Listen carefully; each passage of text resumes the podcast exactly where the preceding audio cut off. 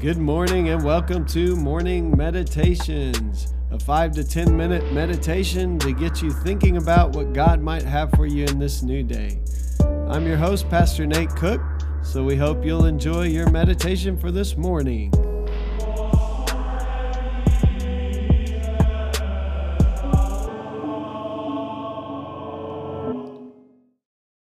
Hey, this is Pastor Nate, and this is your morning meditation. It's Sunday, June the 28th, 2020.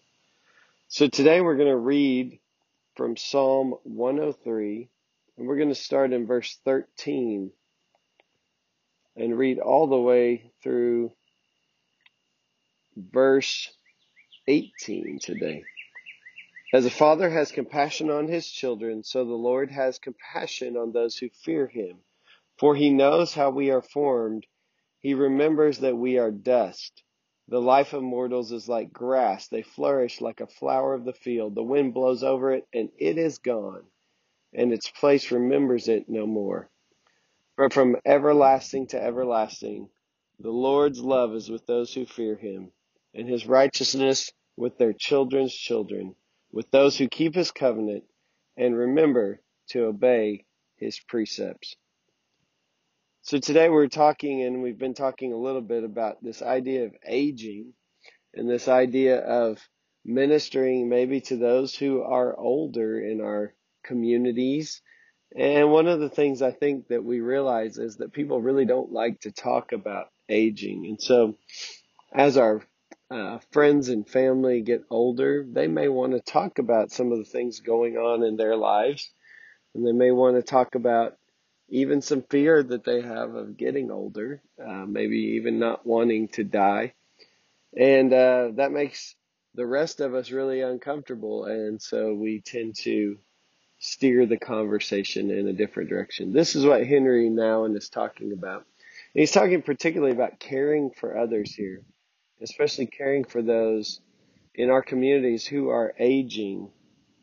I know that even this time we've had with COVID, has made some of our uh, aging adults kind of, you know, brought out into the limelight because those are the people that are more vulnerable to this virus. And and so here we are in our world and uh, I think sometimes uh, being singled out like that uh, I've heard several people that I know who are frustrated that everybody's always uh, you know because of them, they're they're making all of these uh, rules and regulations, and some of our older folks get frustrated that that they're always being reminded uh, that they're older, and so maybe they can't go here or do that. And so, how then do we deal with aging, and how do we deal with our fears and our anxieties about getting older?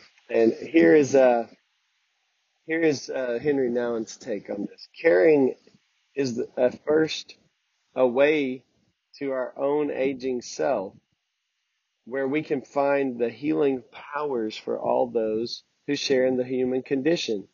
No guest will ever feel welcome when the host is not at home in his own house. No old man or woman will ever feel free to reveal his or her hidden anxieties or deeper desires when they only trigger off uneasy feelings for those who are trying to listen. It is no secret that many of our suggestions, advice, admonitions, and good words are often offered in order to keep distance rather than to allow closeness. When we primarily are concerned with giving old people something to do, offering them entertainment and distractions, we might avoid the painful realization that most people do not want to be distracted, but they want to be heard, not entertained, but sustained.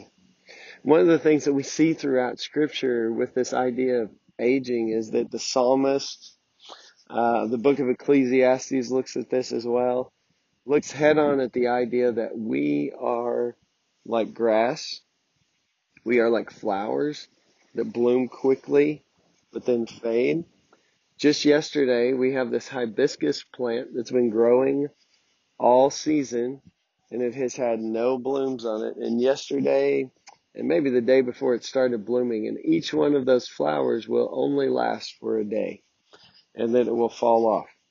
And it seems like a lot for a day's worth of beauty to see this plant grow and grow and grow all year long, and the blooms last for a day, and blooms just keep coming out day by day.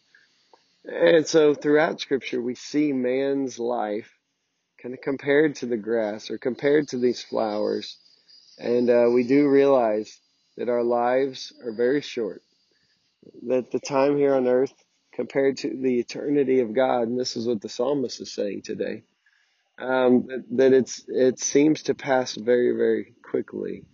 Um, I went to a seminar not too long ago where the speaker was talking about this idea in Ecclesiastes that the teacher just realizes there's a time for everything and even a time to die and comes to this conclusion that the best thing we can do is really face, lean into this idea of our own mortality, realize how short our days are, and then that will lead us to living fully with each day we've been given. Uh, there was an old uh, song about living like you were dying, and it was based on a true story about a man who was given a diagnosis. Uh, I think it was cancer, and then decided to live each day like it was the last day. And, really each of us should look at each new day as an opportunity to live and to breathe and to celebrate life and to love others in the way we would want to love them if we knew today was our last day. Because in all reality, life is short.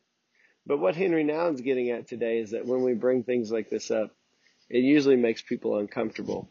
And so we don't lean into that idea of our own mortality. What the teacher in Ecclesiastes was saying, we usually don't go far enough. We go just far enough to get to the pain, but we don't go far enough um, to lean into the idea of our own mortality.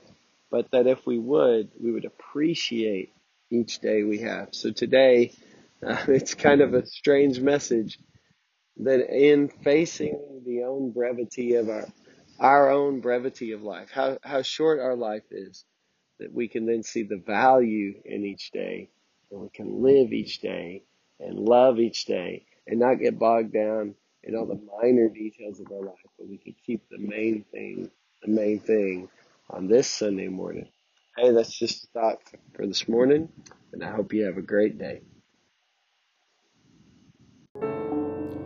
Well, thanks again for joining us for this morning meditation. Hey, do us a favor rate us on iTunes or even leave some feedback about our podcast so that other listeners can know how much you enjoy your morning meditations. Hey, have a great day.